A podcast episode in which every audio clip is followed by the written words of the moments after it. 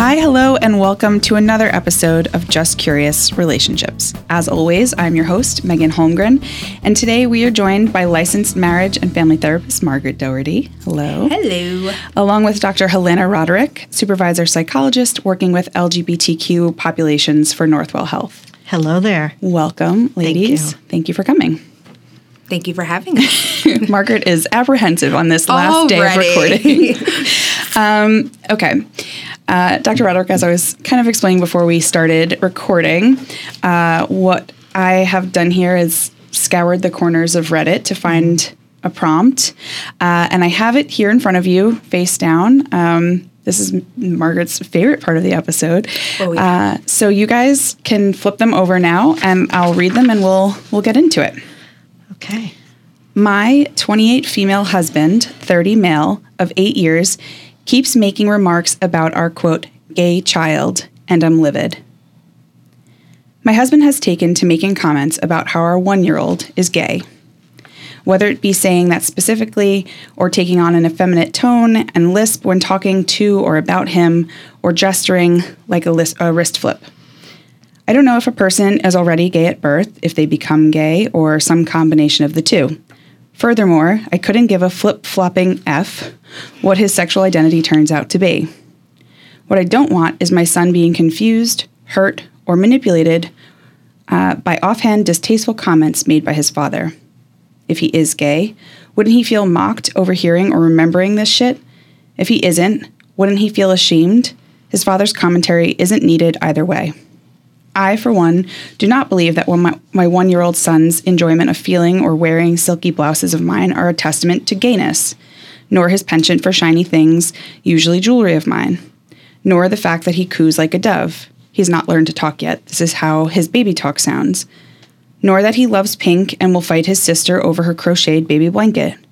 Nor that he is in the 10th percentile for his age, very slight and daintily, but built. It doesn't help that his sister is huge, very aggressive, loud, and sporty at five years old. At first, I treated these comments like a joke, but they now occur several times a week. My husband has also mentioned that we won't get any grandkids at this rate because our daughter is shaping up to be a lesbian. But he doesn't keep revisiting these comments toward our daughter. My husband keeps saying I am overreacting when I tell him to stop. He's gone to drag shows with me. I have gay and lesbian friends, though lesbians far outweigh the gay men. My husband is cool with them. He's never acted homophobic. He's been hit on by gay guys and turned them down without hostility. I don't know why the obsession with our son's behavior. TLDR, husband keeps pointing out behaviors in our one year old son that, if he were to be a grown man, would lead others to label him as gay. At first, I treated it like a joke. He made these comments about our daughter, too, who is a tomboy, but he's not letting up and it's starting to royally piss me off. Should I lighten up and hope it dies down? If it's unacceptable, how should I make sure the comments stop? well, that's a loaded one. Yep. Uh-huh. I did warn you, Margaret. I saved You did. saved saved the biggest one. Um, so to start, like, what are both of your initial reactions to this? I don't think I can say my initial reactions to this. um, I think that as a couple, right? So, right off the bat, as a couples therapist, they're not communicating effectively. He's not hearing her. I mean, that that's just like basis line without even going into the content of what is going on. Um, and then there's the parenting piece. Um, see, even I'm a little lost for words this time. I mean, I'm gonna look to you to see if you have an answer because I actually can't. And um, because usually, you know, when you're in the therapy room, you don't get all this at once, Yeah. like this, It comes out over time. or you have an idea, not like Meghan surprising us. So, what this first prompted me to think about is about um, the wide variation in sexual orientation, in gender expression, and presentation, and that that's the kind of discussion I would want to have with this family. Mm-hmm. Is just that there is no box in which you put sort of all the male behaviors and a box for all the female behaviors. So I, that's just what jumps out at me Mm-hmm. as someone who works with LGBTQ young people and really LGBTQ identifying people of all ages. Mm-hmm. Is this man seems to be approaching things in a very binary way. Yeah. Yes. And I feel like there's a need for some education around the full spectrum and the full continuum. Absolutely. And I think I'm looking and I'm reading this over and over, like the things that she's identifying that he identifies mm-hmm. to me, like I would never, th- I would never look at that and be like, oh, that's gayness. Like it's sensory, it's feel, it's touch. Especially Just- for a one year old. Right. And like the sister's blanket, I think it's just that it's the sister's Yeah. and not his. It has nothing to do with the fact that it's pink. Right. So I think that's where I'm getting the hard time reading it because I'm like, I would never think any of that for a one year old mm-hmm. or even like really anyone. Yeah. Like, And in fact, there was a time historically where pink was a traditionally masculine color. So it's, you know, in our society now that it's sort of interpreted as more feminine, but that has not always been the case. So even that color pink, like inherently, there's nothing feminine about it. I didn't realize that actually. Yes, That's yes, interesting. indeed. I love my fiance in pink. I will say, I, you know, um, I'm not so old, but I can remember a time when some of the things she's saying were the kind of like, um, maybe- Stereotype? Yeah, stereotypically held views of what she's saying gayness might look like. That doesn't mean it ever has actually been what gayness would look like. Um, but I, I can remember a time, and it just seems like he has these kind of very like outdated views. Right. I want to say teens today maybe would call that like old school or Yeah. whatever. yeah. so I know we'll definitely get more into the kind of LGBTQ plus aspect of this way more. But before we do, I did sort of want to first dive in and, and Margaret, to your point, like this is there's a dynamic going on here between mom and dad.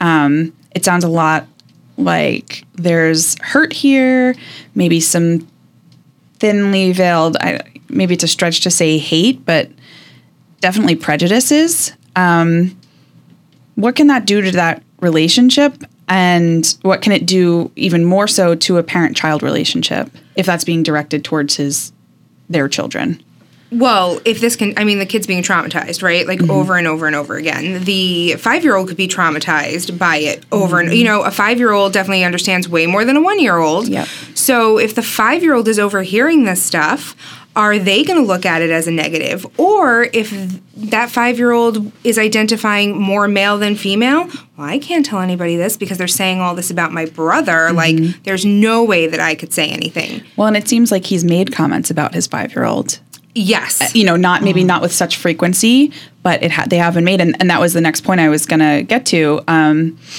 I think as we've been spending too much time together, but um, you know, their daughter is five, and you know, I have a three-year-old. She's a little sponge. She Oh, yeah. hears everything. She understands way more than before I had kids. I would have ever thought a three-year-old could understand. She understands, um, you know, context and conversational cues and stuff like that. So she's if, if he's saying this to her, whether it's about her or her brother or anywhere where she can overhear it, what is that doing to a child? I'm sure, you know, the the the focus here is on the one year old, on the son, and I'm sure there's a lot that we could dive into and like what that does to him and what it would continue to do growing up if the behavior isn't changed. But she's old enough to understand now. Yeah, So and what is that she's- doing? Mm-hmm.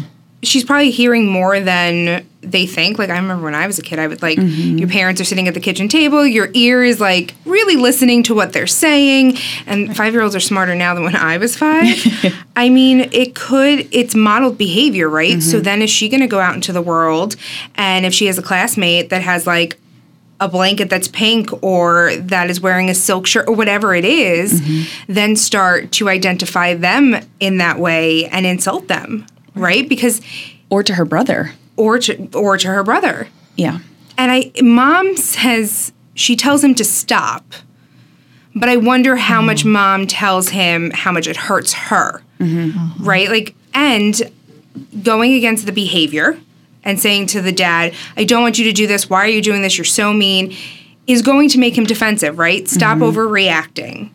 If she says to him, Hey, this really upsets me that you're speaking about our children in this way, that you're speaking about gay or lesbian in this way. All of this makes me feel really uncomfortable mm-hmm. Yeah.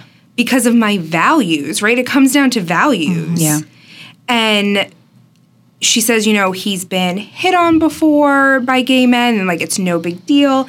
And sometimes for people who have trouble in this area, it's different when it's in your own home. Mm-hmm. Outside the home, fine. In my home, my own children, my own family, different story. Yeah.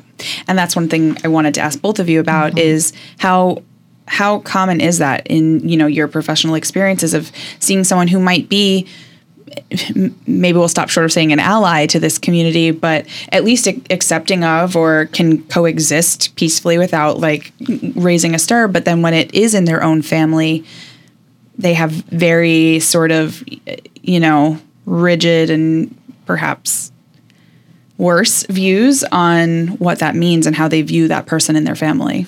So I was just going to offer that certainly there's all kinds of unconscious biases that we can mm-hmm. carry with us. And so yes, there's very like overt behaviors that the wife can identify that are like not problematic, mm-hmm. but we're certain, certainly getting a lot of information here about what's going on inside this man's head. And as you said, when it comes to his family. And I think that points to kind of the deeper sense of how he truly deep down feels mm-hmm. about the population. Yeah. So, to both of you, then, um, because I feel like there might be some crossover a little bit in the types of work that you do, but still different enough that maybe your your answers would, might be a little bit different or complement one another.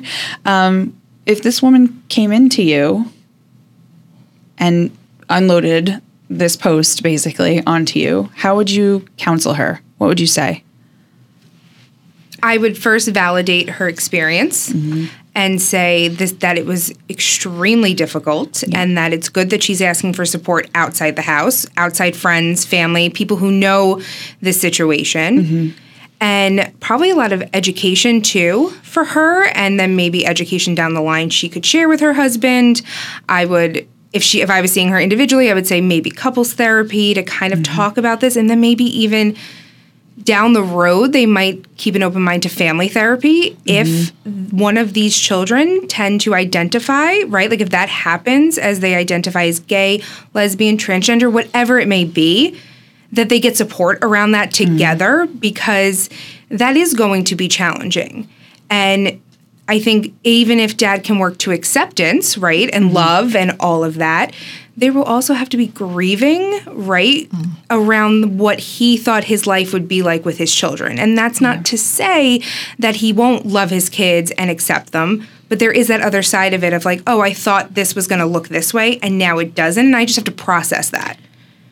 Yeah, I definitely. Sorry, I'll I'll let you go in a second, but I could, I could definitely see, um, and I don't, I don't personally share this view, but I could see someone who maybe had this very heteronormative view of what their child's life would look like, and if they're having to reconcile the idea that that might not actually be what their child's life will look like, it is. That's something that that you might grieve. You know. Um, and I know there's a lot that goes into that. You know, it could be an inherent fear of challenges that they might face in their life or biases or bullying and, and on and on. But if this is kind of the tone that's being set at home to start, it's not really getting off on the right foot, I think. Yeah, and I think a, a very therapeutic approach would be to certainly, as a therapist working with this family, know that fear may be driving a lot of these behaviors and also um, lack of knowledge. And so I think. You know, should you be interfacing with this couple or with this family unit, like coming from that point of understanding where perhaps dad might be coming from, rather than just leaning into the anger that might be very natural to feel towards this dad? Um, but yeah, I would certainly do, as we discussed, a lot of validation if I was meeting with mom alone and hearing these kinds of things, really unpacking the education. Um, and so I don't know that she can kind of make sure the comments stop, which is kind of how she phrased her wish. Yeah. But um, kind of working on setting expectations for like a dialogue and Yeah. for helping him understand the consequences of these kinds of choices that he's making that you know certainly if the 5-year-old is a sponge is mm-hmm. going to observe these things is going to perhaps interpret certain messages as it's not safe to kind of express myself within mm-hmm. this family. And that could certainly snowball down the line into all kinds of challenges. And then should this kind of dynamic persist with this 1-year-old son like again just the challenges can sort of snowball. So really starting to unpack things with this family and empower them about how can they choose to uh, communicate in a healthier manner. You know can he be open to understanding that there's all sorts of uh, normative behaviors for his son and that um, honestly should his ch- son choose to have a gay sexual orientation like maybe that's not the way to communicate around his son's gay ex- uh, sexual orientation It could also ruin the marriage, right? Yep. She could get to the point where she says, like, I'm not staying, I'm not subjecting my children to this. We're gone. So, I was going to save that one for later, but we'll get into it now then. Um, I, ha- I that thought occurred to me, right? Because um, I'm definitely not someone who knee jerks into like you got to leave, uh, get out. But in this one, that that honestly was my knee jerk thought, and and it probably is partially coming from a place of being a mother, and like I would do literally anything to protect my child, and I can imagine that at some point that you know that instinct is going to kick in for her too. But can she get the behaviors to stop? Because as much as it might be we're gone that's not you know, it's not as easy said like there he's still going to be a part of their life in some capacity short of her like going gone girl on him Right. um, with her kids in tow which would be a much larger issue i think for her and all of them he's still going to have a presence in their life. And so her maybe removing herself from the marriage and sure maybe she gets majority custody and he sees them on a less frequent basis. If he's still making those comments, they're still I would think having going to have a damaging impact on the children. And maybe as they're growing up, they can kind of reconcile that with therapy or what with therapy, oh, uh, or with whatever else to say I am who I am, you know, my mom accepts me and that's great and my dad's kind of a jerk and or maybe more than a jerk but i'll be polite here um, but like can can she just pick up and move and would like would that really change or is there other ways to i guess try to course correct this I would think expressing how she feels, mm-hmm. not just don't do that, it's wrong to do that, don't say that. Yeah. Um, trying to work with him and educate him, right? Also, there's what did he learn growing up? What was his mm-hmm. family's dynamic like, right? Like it all spreads out. It's not just this dynamic. Mm-hmm. So, like looking at what did he learn? What did he grow up with? How did his parents view it? His family. Not to say that it's right, it's modeled behavior though. And if we can understand at least where it comes from, where it starts, then we can look at being aware of it and process it. He may actually think that these comments aren't offensive. yeah right He may think he's joking around, it's haha funny, and it's not, and he's not clicking to that because maybe his parents or his family joked like that. Mm-hmm. And maybe even joked like that to somebody in the family that was gay, right? And they were like, all right. And that person didn't say, that's offensive, please don't say that. So he may think it's normal, quote unquote normal. yeah Well, and that's where the mom's feelings are so critical that she's explaining this hurts me. I feel sad, I feel upset. And so that it's not about right or wrong, it's about look, this has a significant impact on me emotionally. We are in this partnership together. Like, can we have a space of like respecting that these are my values? And um, as you said, like, it would be super interesting to understand, like, this man's history in terms of you know toxic masculinity and so mm-hmm. on? Like how mm-hmm. did he become this person who is imposing these views on a 1-year-old who is interpreting fairly innocuous behaviors mm-hmm. and putting this label on them that is wholly unnecessary for a 1-year-old yeah Yeah, I mean, he's one. He doesn't know what anything is. yeah. right. He he coos like a dove. He's he's baby talking right, he not- can't even talk. right right he's not telling us what his sexual orientation is Right. And he may know deep down inside him which what that is and when he can speak and he can express that, okay, then we have to talk, but he's he's one. Yeah. We've uh, sort of have a sense of what I, I think the answer will be, but we've talked a lot in, in previous episodes, Margaret, you and I, um, about maybe picking battles, picking the right approach into things, um, maybe looking more inward in certain um, cases. I feel like in this one, I don't know that she needs to do a whole lot of inward, you know, kind of introspection. But is this one where we would we pick the fight? This is the fight. Oh, to this would be the hill I would die on. Yes, absolutely. And I think most moms that are feeling the way that she is feeling Mm-hmm. would decide that this is the hill I'm going to die on, right? Like this is not something she's going to be able to say like okay, this is just who he is and I'm not going to try. I'm not Mm-hmm. going to just turn my head like she's absolutely not going to let this one go. Yeah. And I don't think she should. And I would think of it in terms of like escalating assertive behaviors, you know, so it doesn't start out, hopefully, in an aggressive kind of confrontation, but these I statements about her feelings and sort of see where it goes from go there. from there. And and actually that we've talked a lot about, you know, getting educated herself and then being able to incorporate that into conversations. Um, I'm I'm a little curious how he'd re- react even to the I feel statements, which I mean, I'm a, I'm a big fan of those as a tool, but they're tough. Um, I I think just having like a softened startup of the conversation, right? Like this is not a conversation you're going to have after he makes the remark, right? Because mom is going to be emotionally charged. She is going to come out harsh right away. Understandably so from her point of view. Yeah. This is we're sitting, we're watching TV on a Saturday night, we're calm, we had a great day. Hey, can I talk to you about something? There's been something that's really been bothering me yeah. because if she goes at him, sh- he gets defensive. He's not listening. He's Yeah. like, "All right, she's ju- she's judging me, right?" Right. So that the knee jerk reaction, if you're confronted, is then going to be to formulate your defense. Mm-hmm. And then you don't even hear what's being uttered to you, really. You're just in your head formulating your defense. And honestly, you know, I don't know him as a parent aside from what's here. So even if she can have some gratitude in her heart and her mind and verbalize some of that to him about something he does right in his parenting, mm-hmm. butter him up. Right. And then really start to unpack this big issue. Yeah, because I, I think that I can imagine there's other dynamics within this relationship where communication is an issue. Mm-hmm. This is the one that's like making it blaring in her face that he's not hearing me, Yeah. and he's hurting me, and potentially hurting both of our children. So to that end, um, you know, I I will say that there, at least in me trying to do some research for this episode and, and prepare for it, there's not a whole lot of um, research about you know parent interactions in an age group quite this young as it relates to negative and positive and the, the correlation. It's a lot more about teens and that kind of adolescent population, but to, to caveat this next bit with that.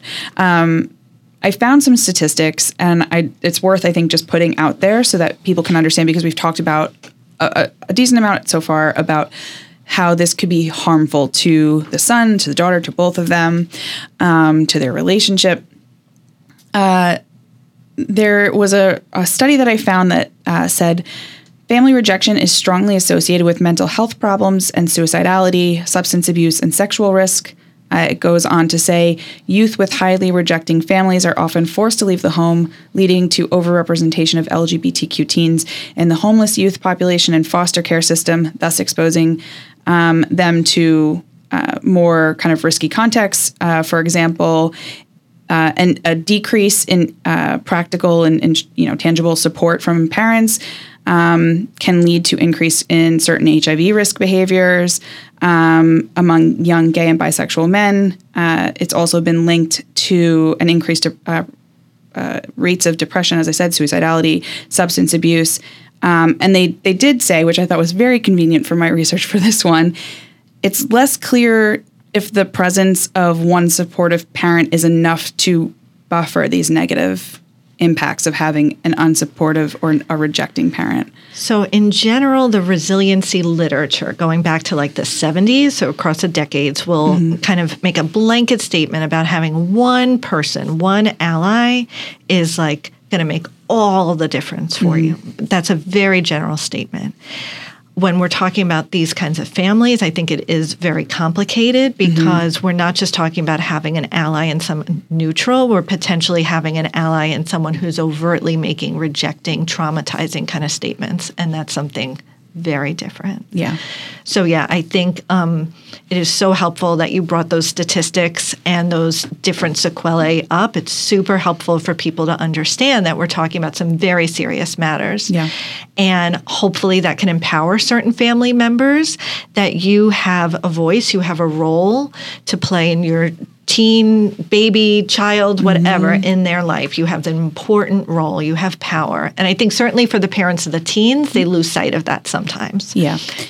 I guess, uh, and you sort of sort of nodded to it, but the one of the questions I have from those statistics because they are they're very jarring, they're very serious, and and it's not light subject matter, right? When when this happens, um, but but to the point, you know, a lot of them are to how to talk to teens or talk about teens and the family dynamics with LGBTQ teens. Is there an age where all of these risks kind of start being more present? Um, you know, not to keep bringing my daughter up, but she like she tells me I'm a big kid when I'm seven. So like, is there a hard number that here's the age where like all of these things really start? They might have a little bit of an impact beforehand, but it starts really piling on. Say at like 12 or 13, or is there a number to it? Um, or can the presence of a rejecting parent or parents be damaging at any age? Um, say one in five for the context of this one, um, and maybe even before the child realizes their own sexual identity or orientation. Yeah, I mean, I think it can be so damaging even early on. I think certainly as we approach middle school and the teen years, there are major red flags um, when we're talking about these kinds of rejecting behaviors. Absolutely, but you know, depression can be seen in children, not Yeah. just in teens. And so, yes, the prevalence numbers for self harm, for depression, for substance use, of course, have a real spike in those middle school and teen years. But things can be very harmful way before that. So I wouldn't sweep any of this under the carpet just because we're talking about little ones. Not at all. And I think sometimes the parents don't realize the resources that are out there for mm-hmm. them, for their kids. I used to work at one of the runaway homeless youth shelters in Nassau County, and we did get a lot of LGBTQ kids that were running from home because they either their parents found something in their rooms or they came out to their parents. And really, then, you know, you get one side of the story from the kid, and then sometimes you get on the phone with the parent and they're like, we definitely were reactive, but we want the child home. And they need resources, they need help. They, mm-hmm. they knee jerk react. The child goes, I'm leaving, right? Or goes to s- school counselor and the school counselor, you know, helps them get somewhere safe. Mm-hmm. And then when the parents can get on the phone with someone, they can say, all right, talk to me. Help me understand where can I go? What can we do? We don't want this to be the outcome. Yeah. We reacted poorly in the moment. Yeah. And that's where I really encourage that regardless of whether you fully understand about sexual orientation or gender identity or expression or whatever, can you pause and just let your child know, I love you no mm-hmm. matter what? I accept you for who you are. And then, you know, maybe it's going to be a journey and maybe there will be grief and loss and all of those things. But conveying that love to that child is mm-hmm. like essential. And then everything can go from there. Do you think that there's power in acknowledging that grief to the child or, you know, to the person in your life who's saying this? You know, in this context, we'll go with child because I think that kind of parent child dynamic is a little bit stronger than maybe a friend or a cousin or something. But like, can you can you say like I love you as you are. I love you no matter what and I accept this about you. It's going to take me a second to like get to a place of comfort with this because it brings up a whole new set of worries like we said about you know bullying and, and kind of or worse um, you know i've had this picture of what i thought your life would look like and that's going to take me a second to reconcile it it doesn't mean i don't love you it doesn't mean i don't support you i just i just need a second is that okay to say Absolutely. I, I- yeah, I was going to say, like, you don't want to sugarcoat things Mm-hmm. and just, um, you know, your child will be able to read some of your nonverbals. Yeah. And so you can lead with some honesty and you're not going to harp on that and, like, really unload your grief on Mm-hmm. them. Like, that's not cool. Right. But certainly acknowledging that it's a journey and you're on that journey. You're not stagnant. You are trying to move. It's just going to take some time, I think is super understandable. And I've worked with kids and their parents where whether the pronouns have changed or mm-hmm. they want to go by a different name. and the parent, you know, uses the old pronouns and the old name, but acknowledges it, apologizes for it, says, I'm mm-hmm. trying, most of the time the kid will be like, I totally understand. It's a big change. You called me this name for 13 years and now I'm saying call me this. Okay, I get it. But as long as like the parent doesn't like huff Conscious- and puff uh, yeah. about it or like roll their eyes when the kid corrects them, as long as they're like, I messed up. I apologize for messing up. The Yeah. kid usually is like, thanks. Like I get at least they're trying. Yeah. And I'm, I'm sure, you know, that's, I would imagine, a, a big sort of adjustment for them too, because, you know, we've on the well, we've talked to and followed people and highlighted people who are, are trans. And even they say, like, it's a weird thing to admit to yourself. It's a weird truth to, to speak out loud. Even if you don't speak it out loud, Yeah. like in your own brain, that's a it is a big thing. So I'm sure, to your point, they would be understanding uh, as long as it is a little bit of self awareness and like, oh, I'm sorry, I'm sorry, I'm sorry. You know, like I did, Yeah, I, I called you Especially at the beginning. Timmy, and now you're Jane, and I'm so sorry. Not you know, but um, And I think the trans community is so understanding in that respect and really appreciative of those efforts. And I think that's um, really important. And, uh, you know, as long as families are trying to kind of lower those rejecting behaviors and increase the accepting behaviors, and research does support that as well. Uh, that actually kind of toes in nicely to a, a question I wanted to ask. And, uh, you know, we have touched on the damaging effects of, of maybe a negative or rejective um, presence in your life as a uh, member of the LGBTQ community. What are some of the ways that a supportive family or friend presence can positively impact? Because I don't want to just dwell on the negatives. And maybe that's one thing in this prompt specifically. When if they get to that point, she can say, like these are things that have, will help them to grow and flourish. If they do end up being i'm sure there are some that no matter what for your child no matter what their orientation is would still be helpful. But um, yeah so what are some of the ways supportive um, can impact Yeah, so I think if we were talking about someone who has like a transgender uh, identity, you'd want to definitely think about shifting those pronouns, using the name that they are choosing to use, being respectful in those ways. Certainly, starting discussions around what would be helpful for them in their social transition or depending on their age and their medical transition. So, really having that dialogue with that young person about how can I support you feeling like you're going to lead your most authentic life. And I think it's hopefully going to go beyond just acceptance into like how do we celebrate your identity. So do we, you know, in the month of June go to pride events? Um, do we, you know, watch movies about LGBTQ people? Do we, you know, say nice complimentary things about celebrities who identify in the community? Like just um, thinking about how do we introduce role models? How do we make it okay, you know, that this is just a part of our world to um, have gender diversity or diversity in sexual orientation? And I've seen a lot of times just acting quote unquote normal, regardless of what they're wearing, what name they're being called with like outside people, that it's not even like a flinch for the parent. It's like, oh, this is my child, right? Because that I think is the biggest way they can feel supported and loved if they're treated just the same as before and after. Yeah. Okay. Uh, I am curious. So, and I, I'm sure there's maybe not as as related to this prompt, but uh, if there are parents listening, or family members listening, or friends listening, even that think that a loved one um, might be gay, um, lesbian, trans, bi- like how do you let them tell you or the, or are there ways that you can kind of maybe subtly let them know that you are a safe space or you're someone that it would be okay to kind of speak that truth to. Um, or are there ways you can show your support without maybe necessarily having that conversation with them? Yeah, so I think certainly conveying that you're an ally to the community. Um, so certainly, like in our offices, there are rainbows everywhere, there are ways to send a message that I am cool with the population, regardless of whether I identify under that umbrella or not. Just, um, I think, being able to say complimentary things, not, you know, saying the things that are in this scenario, for Yeah. instance. Um, so I think that that says a lot. Um, I think sort of the golden rule is generally you don't out someone else. So I wouldn't, you know, encourage them to be aggressive in initiating a full-on conversation, but indeed setting that stage in a safe way.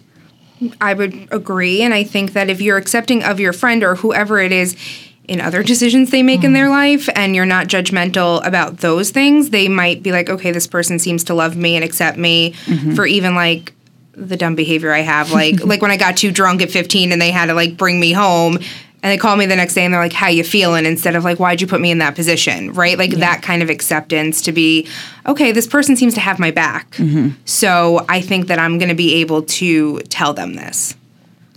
And we do see more and more um, that teens are coming out to their families at younger ages. So, certainly, I think as a society, with certain exceptions, um, we're headed in a healthier direction. That teens feel safer. There are role models out there, and, um, you know, they're having those conversations. And I even think, and even though I don't love it, but like TikTok, there's, you know, people post videos of mm-hmm. them coming out to their family and how nervous they are before and what they're gonna, you know, I don't know how they're gonna react, or I'm gonna tell my siblings before I tell my parents. And mm-hmm. it's such a welcoming and inviting and loving reaction Yeah.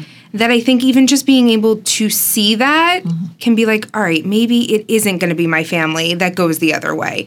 Other people have done this really hard thing and they're my age and they look like me. They're not a celebrity. They're just like Joe that lives over there and like decided to tell his brothers. And the brothers were like, oh, okay. That's cool. Yeah. Thanks. Thanks for letting me know something I, you really didn't have to tell me like like this. And he's like, oh, okay. Yeah. Um, I do kind of want to call out, and uh, maybe TikTok's not going to make this list, but for both of you, uh, what are some of your favorite resources for parents or you know family members of LGBTQ youth um, and the young people themselves? Sure. So the Trevor Project is something that I get on the radar of the young people themselves. So Trevor has um, a crisis hotline, there's chat lines, there's social media opportunities. So this is just a really great resource for the youth um, who might be feeling some really powerful feelings and might be dealing with some really dark thoughts um, and to keep them safe. So, the Trevor Project, without a doubt. And honestly, if a teen has that website up and then they don't want a parent to know, like there's a quick little button they can hit and the website disappears really fast. Oh, that's helpful. So, yes, they have really designed everything very thoughtfully um, to protect the teens and their safety. So, the Trevor Project. I would also mention the Family Acceptance Project for families.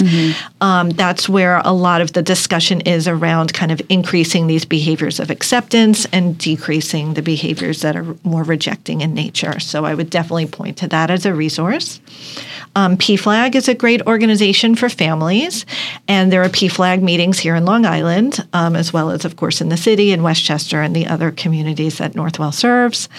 Um, so, PFLAG Long Island, I believe there's monthly meetings rotating between Suffolk and Nassau County. So, I would definitely um, point them in that resource uh, direction.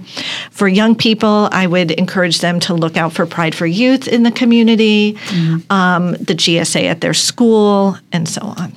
And Pride for Youth is there's the coffee house and There's Coffee House on Fridays. Yes. There's uh, Transaction, the trans identifying group. There's a lot of cool programs. and that's Pride for Youth, right? I couldn't remember the Yep. name. I'm sitting here going, PF I know I've referred so many times. What is that name? Yeah, they And a- they go more by PFY, so I kind of. Okay, gotcha. And I know that like for Long Island base, there's also the Long Island Crisis Center. You can always call, and that's for any kind of issue. And the people will talk you through. It could be two in the morning. I think they have chat now, text, um, and it allows teens to feel safe and be able to talk to somebody. They're trained counselors. They have names that they only like you'll never be able to know who you're really talking to Yeah. but it's a great resource you know, if you just need to talk, and then they can give you resources too, right? Like they're able to then outsource and say, maybe you need this, maybe you need that. And can I plug our own Northwell services? Of course you can. well? of course you can. So, um, across the street from where we are now at 410 Lakeville Road, we have our LGBTQ transgender program. So, we have medical and mental health services on site.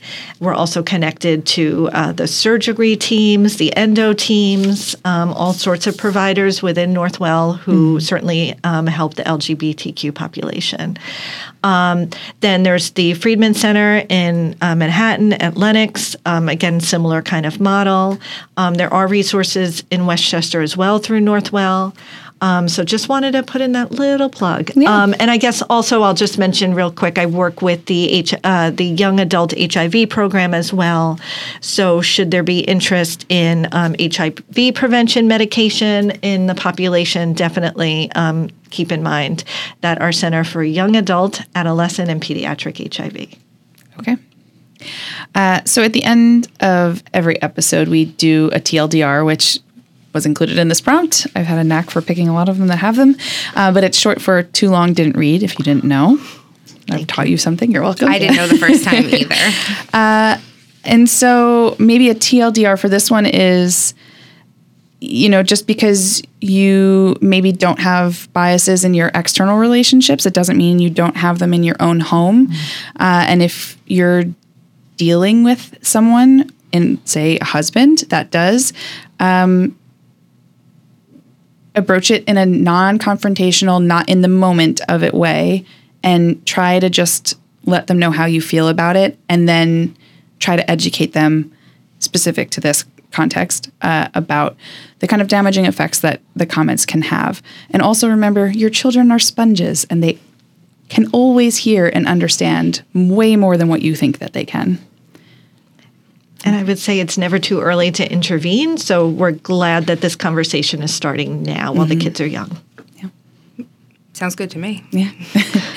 well, thank you, ladies. Uh, I will be sure to include all the resources that we've talked about and any kind of related links, uh, as well as any uh, links to your how to contact both of you in our description uh, below. And thank you for being here, and thank you for listening to Just Curious. Thank you. Thank you and happy Pride Month.